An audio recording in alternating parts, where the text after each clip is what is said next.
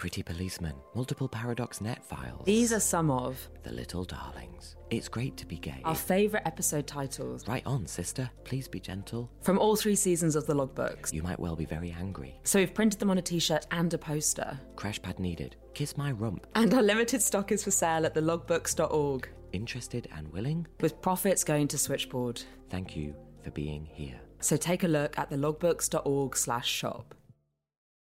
This episode contains historic terms.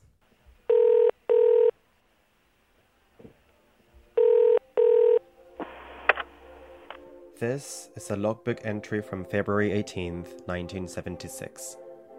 The volunteer who took the call was Ingrid. Caller says Evening Standard had an ad using GY where they usually say M or F in their accommodation section.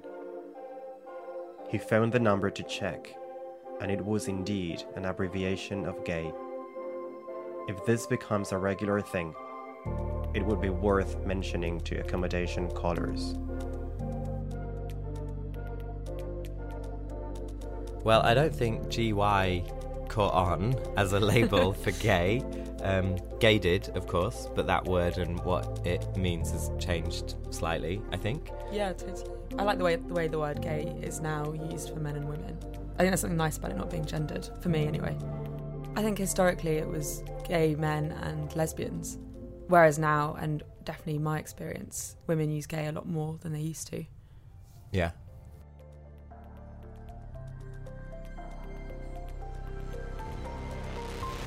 You're listening to the Logbooks, stories from Britain's LGBTQ plus history and conversations about being queer today. In partnership with Switchboard, the LGBT plus helpline. I'm Adam Smith. I'm Tash Walker.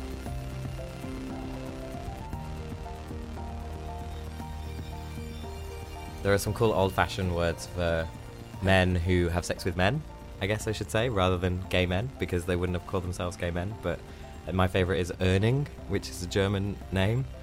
I think it was coined by Karl Heinrich Ulrich, who was a German gay rights campaigner in the late 19th century, I think. I'm going to go back a bit further on the women's front. Let's go back to Sapphic, which of course comes Mm. from the poet Sappho who lived on Lesbos, Mm, which is how lesbians ended up with their name. with their name, lesbians.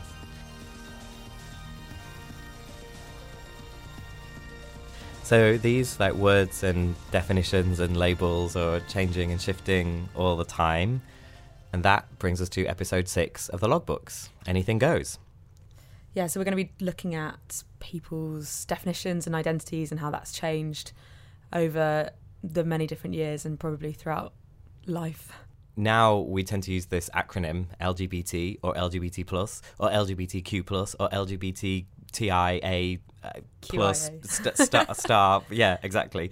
That we have today to sort of reflect the great spectrum of gender identity and sexuality and experience and all those things. And that obviously, as an acronym, didn't exist in the period 74 to 82, which is the period that we're looking at. So we're going to hear from all sorts of people who wouldn't have identified using that acronym in the 70s. And uh, some people, especially in the 70s, refused the labels completely, such as Neville and James.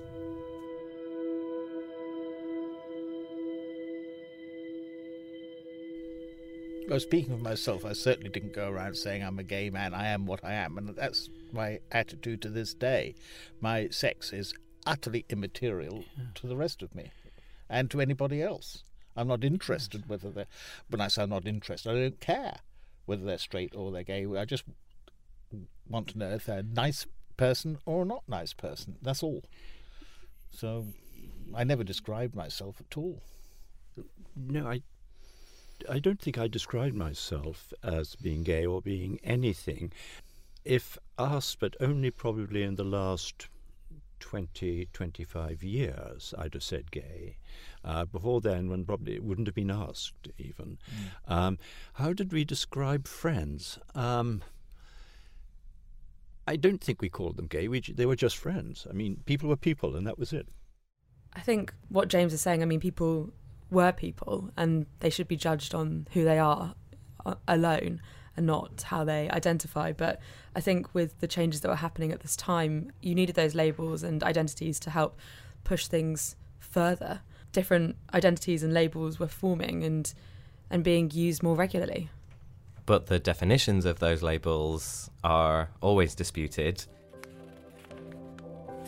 There's an entry in the logbook from March the 6th, 1976, which is actually two small letters to the Daily Telegraph that have been snipped out of the newspaper and sellotaped into the logbook. The first one comes from a Mrs. M. Mason, London SW16. She's responding to uh, an article that mentioned the word gay, and it says, I will never ever forgive the sons of Sodom for appropriating the most precious word, gay. There is a response to that pasted next to it from a Dr. Stuart Hill from Newcastle upon Tyne. I'm not going to read it in a Geordie accent. He might not have identified it as a Geordie or had a Geordie accent. And Dr. Stuart Hill says the strictures of your correspondent on the common usage of the word gay to denote homosexual matters cannot go unchallenged. As a widely misunderstood minority which has in the past been mercilessly attacked and pilloried, surely now that the truth is becoming rather better known, have we not the right to redress the balance somewhat? The word gay symbolises all that is good in homosexual relationships, but has far wider relevance for everyone, including your correspondent, representing, as it does, a new found freedom in human personal relationships that is surely the right of everyone to enjoy.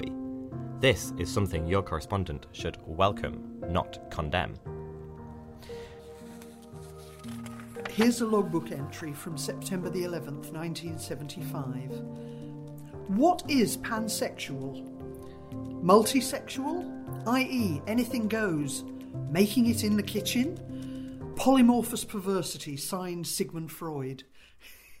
well, it's good to know that pansexuality's been there, right, since 70. And people forget. I mean, we actually went into a very rigid lesbian, gay, binary thing, just like straight, gay, binary thing in the 80s and the 90s. Actually, in the 70s, we did talk about pansexuality, um, and pansexuality, bisexuality, all of those things were much more accepted and part of the spectrum. When you speak to enough people who are around in the 70s or, or, read enough of Switchboard's logbook entries, you just find binaries all over the place this or that, gay or lesbian, labelled or unlabelled. Yeah, and as Suzanne remembers, the labels even affected the major political movements of the time. We were involved in the women's movement as well as the lesbian movement. But at that time, the women's liberation movement didn't accept lesbians, although a lot of them were, but they weren't out. Nobody was out then. We were the first people coming out as lesbians. They actually didn't want us in the women's liberation movement because they thought we were giving them a bad name because it was a bit too radical for them at the time. But we had a lot of contact with socialist women in Coventry and a lot of debate and discussions going on there. And gradually that changed, and the you know lesbian movement became incorporated into the women's liberation movement.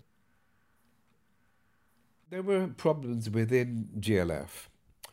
For example, its name, Gay Liberation Front, many women felt it should have been lesbian and gay. I'm uh, Ted Brown. I'm 69 years old and also many of the men still harbored some of the sexist attitudes that were common at, at, the time. We would have meetings, and during breaks, many of the men would assume that it was the role of the women to go and make the tea. So after a while, um, many of the women uh, split and went off and produced magazines such as Spare Rib and Bread and Roses um, specifically addressing the issues of feminism and lesbianism. Both Ted and Suzanne separately have memories of deeper tensions over gender presentation. And the big question, Tash, big question of all time are you butch or are you femme? Before I came out as gay, when I was at the university, I thought if I'm a lesbian, I have to decide whether I'm going to be butch or femme. And I thought, well, I can't decide. I can't be one or the other for the rest of my life, so I can't be a lesbian. It was very confusing um, because that was the image that one had of lesbians then, that you had to be either masculine or, or feminine. Um, but when I came out and met the lesbians in Coventry, um, they were all the ex-university girls. They they they were not divided into butch and femme, and so um, that was a relief because then I thought, well, actually, I can just be myself. But I think there were there were sort of two movements there really where the, some women were not defining themselves as butch or femme, but traditionally they always had. And if I had gone to the gateways, I would have found it very much divided in that way. When I first went to a gay bar in 1970, I was asked whether I was butch or bitch, because many people in those, many gay people in those days, adopted a quasi heterosexual relationship where one partner was playing the male role and the other was playing the traditional female role, uh, dominant and submissive.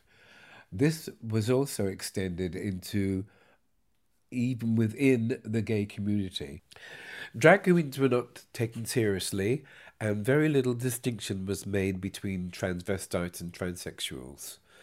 Nobody investigated the issues that confronted those people, there, and there was also very little understanding. GLF started basically on countering the laws and the prejudices against lesbians and gay men. And it was only later that the other uh, elements of sexuality and gender were inco- uh, not incorporated, they fought their way in, and they had to.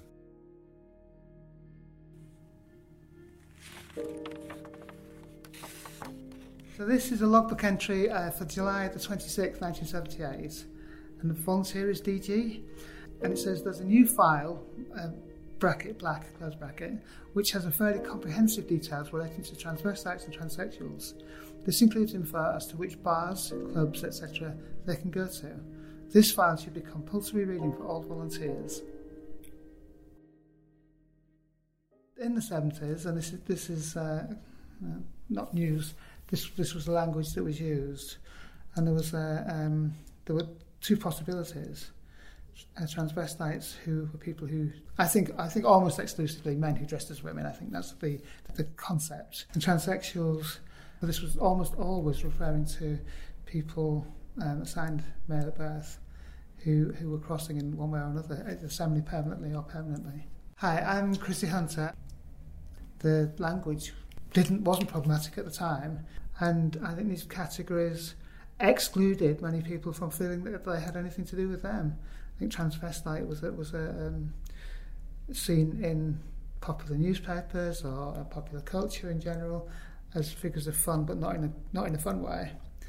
Um, and transsexual was a was a, um, a very exotic um, other person. People that were transsexuals were not part of people's everyday life or experience.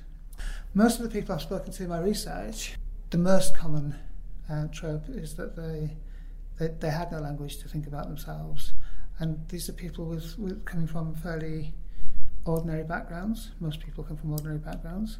There's a club in London still called the Way Out Club, and uh, which which still runs, um, and now it's got a nice little tagline of being about for everyone that's different. But I think it would have thought of itself as for transvestites at the time, and it was a small itinerant club. So you can see through this whole emergence people's idea of themselves changing, and lots of the people who joined that scene, thinking themselves as transvestites or cross-dressers or whatever it was, went on to transition, went on to realise that they could do something else, or they should do something else. They needed to do something else. People don't do it on a whim. So this is a, a log entry from August the 19th, 1975, from the volunteer was Colin. Dennis Andrews ran the transsexual bracket TS bracket group, the Patricia Sage transvestite bracket TV bracket slash transsexual group no longer exists and has split into separate TV and TS groups. Bill Aykroyd is now running the TV group. Dennis has taken over the new TS group. He feels it's very necessary that people interested should be referred to him first, as experience has proved that many supposed TS referrals are in fact TV or just plain nutters. Sorry.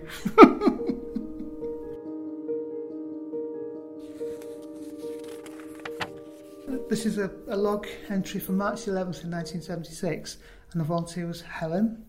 Um, Bob of North London Transsexual Action Organisation rang um, on call for about 30 minutes. They underlined don'ts, underlined don'ts want any transvestites. There is no group there for TVs. They are a counselling service for transsexuals. Gay News is wrong to list them under TV stroke TS, and they have told them so. This kind of reflects something that went on for many, many years. I'm sure every every subculture has a hierarchy, and this represents the hierarchy of of gender nonconformity or, or something like that.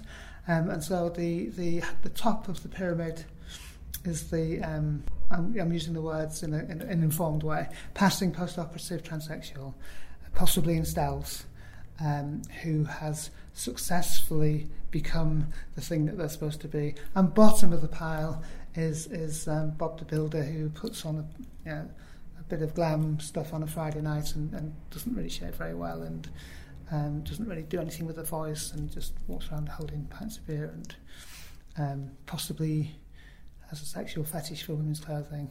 And so, there, and that was very much a hierarchy that was that was that existed for many many years, and still I still know people in trans communities who discuss post-op, pre-op in terms of a hierarchy. So it hasn't entirely gone. As Chrissy says, transgender people were very poorly understood in the 70s, and it would still be quite a lot of time before they broke through. Bisexual people were also on the back foot, as Diana remembers. It wasn't LGBT. Those letters hadn't really been formed. There was like, it was kind of talk around it, but they hadn't formally been attached to the lesbian and gay alphabet at that time. Everybody thought they knew what bisexual was. Everybody thought they knew what bisexuals were and how they wrecked people's lives. It was always, you know, it was more on the lesbian side against bisexual than it was the gay men. I'm going to be a little bit blunt around some of the things that some of the guys they weren't really concerned if the guy was bi or not. It was someone attractive they wanted to fuck, and that for them was good enough. But for a lot of lesbians, there was kind of this still fluffy feeling around being a dyke. Some of that's real, some of it's a bit made up, really. But there was that thing about, oh, she left me for a man. That means she's a traitor. She's let womanhood down. She can't be a true feminist if she's doing this to another woman, you know. There was all this kind of stuff. If she's left you for a bloke or another woman, makes no difference. She's left you for someone else. And there was all the stuff about, well, if she'd been with a guy at some time, then I don't want to know her. There was that sort of purity thing. We call it gold star now. But at the time, that was like the pure lesbians or the political lesbians. There was those who'd come to it later in life. There was still like a, a hierarchy of being a lesbian at that time. You know, it was like, it was seen as like the butch that had never been with a guy was like top hierarchy. Then there was the butch that might have been with a guy at some time in her past, but that was a long time ago. And a long way down after that was femmes, and then femmes that had been with a guy, and then bisexual as well. Nobody wanted to go anywhere near a bisexual. With so many labels and different identities under discussion, and with so many conflicts arising, it was no wonder that some people formed smaller groups. Forming a group with people like you can be very powerful. So I'm reading here this entry from the 29th of May 1976. And the volunteer writes We had a f- telephone call from the people who have set up the Black Lesbian Group, which we have on our files. They want it taken off, and I have done so. But it has occurred to me, a moment too late, that I should have asked them to consider using the Women's Workshop as a mailing address. I will write and ask them. Yeah, I can see exactly why those women wouldn't want just a generic gay group giving out information about a black lesbian group, they'd likely attract attention that they wouldn't want and possibly have their resources stretched too thin. So when I started, worked with a few other women to start the Black lesbian group, we had our post sent to Women's Centre. And I remember the first time I went to pick up the post, I was really excited because our pigeonhole was stuffed full of letters. And pulled them all out, thinking, goodness, who knew there were so many black lesbians who would write to us? And as I've started to open them, I got increasingly disappointed because each one was, um, oh, we heard about your group and we wondered if you'd come and talk to us. Or we heard about your group and uh, uh, we wondered if you can give us some information on this. And practically none of them were actually from black lesbians who wanted to make contact with other black lesbians. And so an awful lot of our time and energy was given over to supporting others rather than the women that we wanted to support. We have one more story about labels. We heard in an earlier episode about the label temperamentally unsuitable to work in the case of a childcare worker sacked because she was a lesbian. So there were lots of labels thrown at people, but Julian's got a good story about how he used this to his advantage. I was regarded at the age of 17 as being temperamentally unstable to work because because I attended my first ever youth unemployment interview in thigh-high silver boots, a very long dress, a big flower hat, and a hippie blouse. Mm, so I said, a nice little job. Yeah, I wouldn't mind working anywhere. And they looked at me and when I offended, they said, just sign this piece of paper. We'll send you money. that was it. So, you know, I, I funded uh, my activism and wandering around and uh, doing various things through uh, being somebody who the state could not cope with and was prepared to uh, put me on the dole and not have to go through all the hoops that people probably have to uh, go through today one has to remember it was still at the tail end of when you could go on the dole and do an awful lot of activism paid for by the state. It feels like language is becoming more fluid and people are recognizing that and recognizing not only that labels or identities may change throughout their life, um, but that that's actually a positive thing and that that's something that should be accepted. One thing specifically among the community, if that's the right word, of men who have sex with men is that there are a, a, whole other category of labels which are to do with body type. And sometimes these can be really positive and sometimes they can be really negative in the way that people use them. I'm thinking of words like otter for a slim man who's a little bit hairy or twink for a young, kind of baby faced young guy kind of thing. Yeah, I think there's similar things going on in the lesbian or gay women community with this butch versus femme identity. And you know butch has often been had a lot of negative connotations thrown at it especially with what's been happening in the media. And that's being reclaimed in a really positive way. And that's really great to see. I think there's a lot less stigma around the butch versus femme um, labels and identities which maybe is allowing people to embrace them a bit more uh, whereas historically especially in this time period the 70s and the 80s uh, you are either one or the other so adam how do you identify today I identify today as a wannabe astronaut. I sometimes say I'm a gay man. I sometimes say I'm a queer man or a queer person. And the thing that I like about the word queer is that it's kind of like an anti label label. I know it is still a label and we still have to use a label.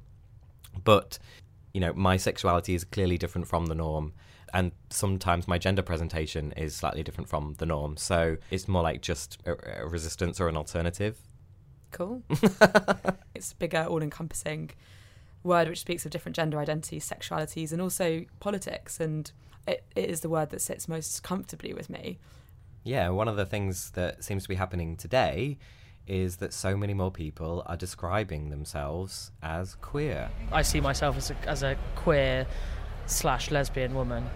In the past, I would have always gone for gay, but more recently, I think it's quite narrowing. So I prefer the term queer. I know people of sort of an older generation find it quite a derogatory term, which I don't.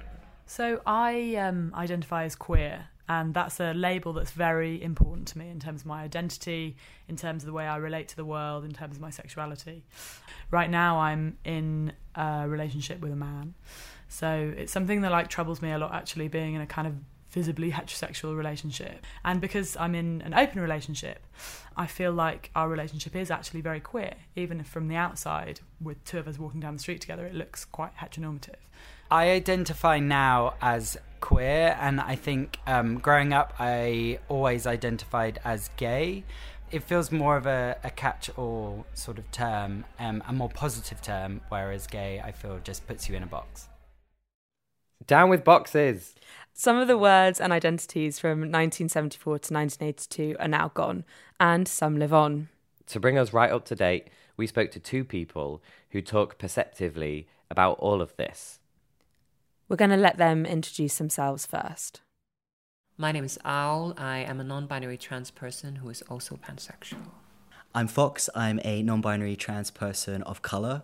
I use they them pronouns. I'm also left handed and I'm pansexual the way in which gender and sexuality are seen and the language that we use has changed significantly over the years. And today, the words and terminology that we use is nothing like the terminology that people were using back in the 70s. Some examples of that is transvestite and transsexual were words that were used quite a lot back in the day, TV or TS. There's been a lot of change in terminology uh, about trans issues, in particular in the past decade, I think. I mean, back in the 70s, 18 and, 18 and 90s, we had just usually there was just talk about transsexuals and transvestites, but today we have a much wider terminology when it comes down to trans and we have a lot more nuance in people's identities and, and how they frame their own experience or their expression. I think it's an interesting time and it's it's really exciting to see people able to to finally be able to express themselves. And I think that's the real difference with what's going on today. We're having conversations about non binary identities. That includes genderqueer, gender fluid, and non binary in general. I think language is incredibly important to identity because it's the way we explain to ourselves and to other people how we feel and how we see ourselves. And I think if you don't have language to explain who you are, how you feel, or how you identify or who you are, you feel lonely and you feel lost. The internet definitely has allowed people to find find a community and find other people who use similar language or similar words to describe their experience. I mean, the internet definitely helped me come out and was where I started to explore who I was. I started playing um, an online game called World of Warcraft, which is a bit embarrassing to say. In this game, you can create a character and you play it in that world, and you can basically be whoever you want. And that's where I sort of unconsciously started exploring a bit what it would be like to be a different person and what everybody thought I was. And obviously, I'd played video games before that, but this was the first time where I really started to reflect and explore that. And that sort of led me to to realizing that I was trans. Eventually I started wanted to meet the people that I met in this game and they didn't necessarily know I was trans, but when I met them that was for the first time that I presented how I felt comfortable. I was able to be anything other than a boy basically, and that was really significant for me even though for them it was just a casual meetup somewhere. I think yes, the internet definitely helped me and I don't quite know where I would be today if I didn't have the internet because I, am from quite a rural area um, back in Iceland. So I wouldn't have been able to find trans people or anything about it without the internet.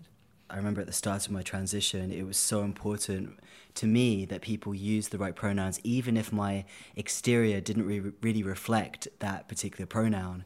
And I'm so excited in, in the past few years that we've been able to extend the discussion about pronouns to include they or other non binary pronouns. Pronouns are just how you gender someone when you speak about them, whether you use he, she, or they. And it's a way of of recognizing people's gender identity. And for most people they just assume if someone looks a certain way they use she pronouns. If someone looks a certain way they use you know male pronouns. But usually that adds up. But for some people it isn't that simple. And that's why i think in particular for trans people who don't always look how people might expect them or people might assume different things so for trans people they're massively important whereas for the vast majority of people they might not think that much of it I think there's still a real confusion with people between sexuality and gender identity, and it's because it's been so connected throughout the decades. And I think only now we are really starting to, to create a distinction between the two. When we talk about identities, it's important to realize that they shift through time, they shift through cultures. The way that we speak about trans people in the UK is completely different to how people speak about trans people in India, for example. So we always have to be aware of the context and the time, what's happening around you and all of these things factor in into how identity is created. So I guess that shows us how social definitions are just a product of society and of time and of culture.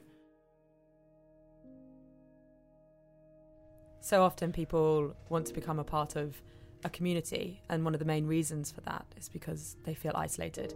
And there are plenty of logbook entries that are about those phone calls that come from people dealing with loneliness. So, our next episode is going to be about isolation.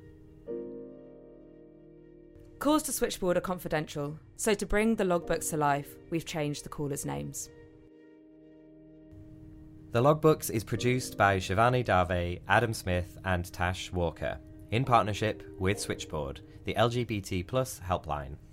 If you think other people would like the logbooks, please rate and review us on Apple Podcasts or wherever you get your podcasts.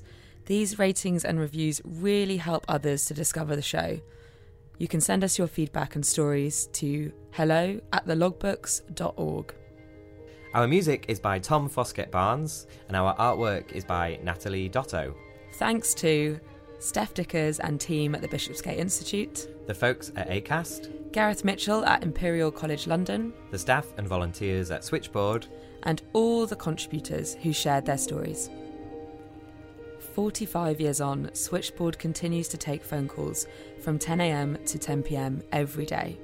If you're affected by any of the issues in this podcast or need to discuss anything to do with gender identity or sexuality, you can call Switchboard on 0300 330 0630.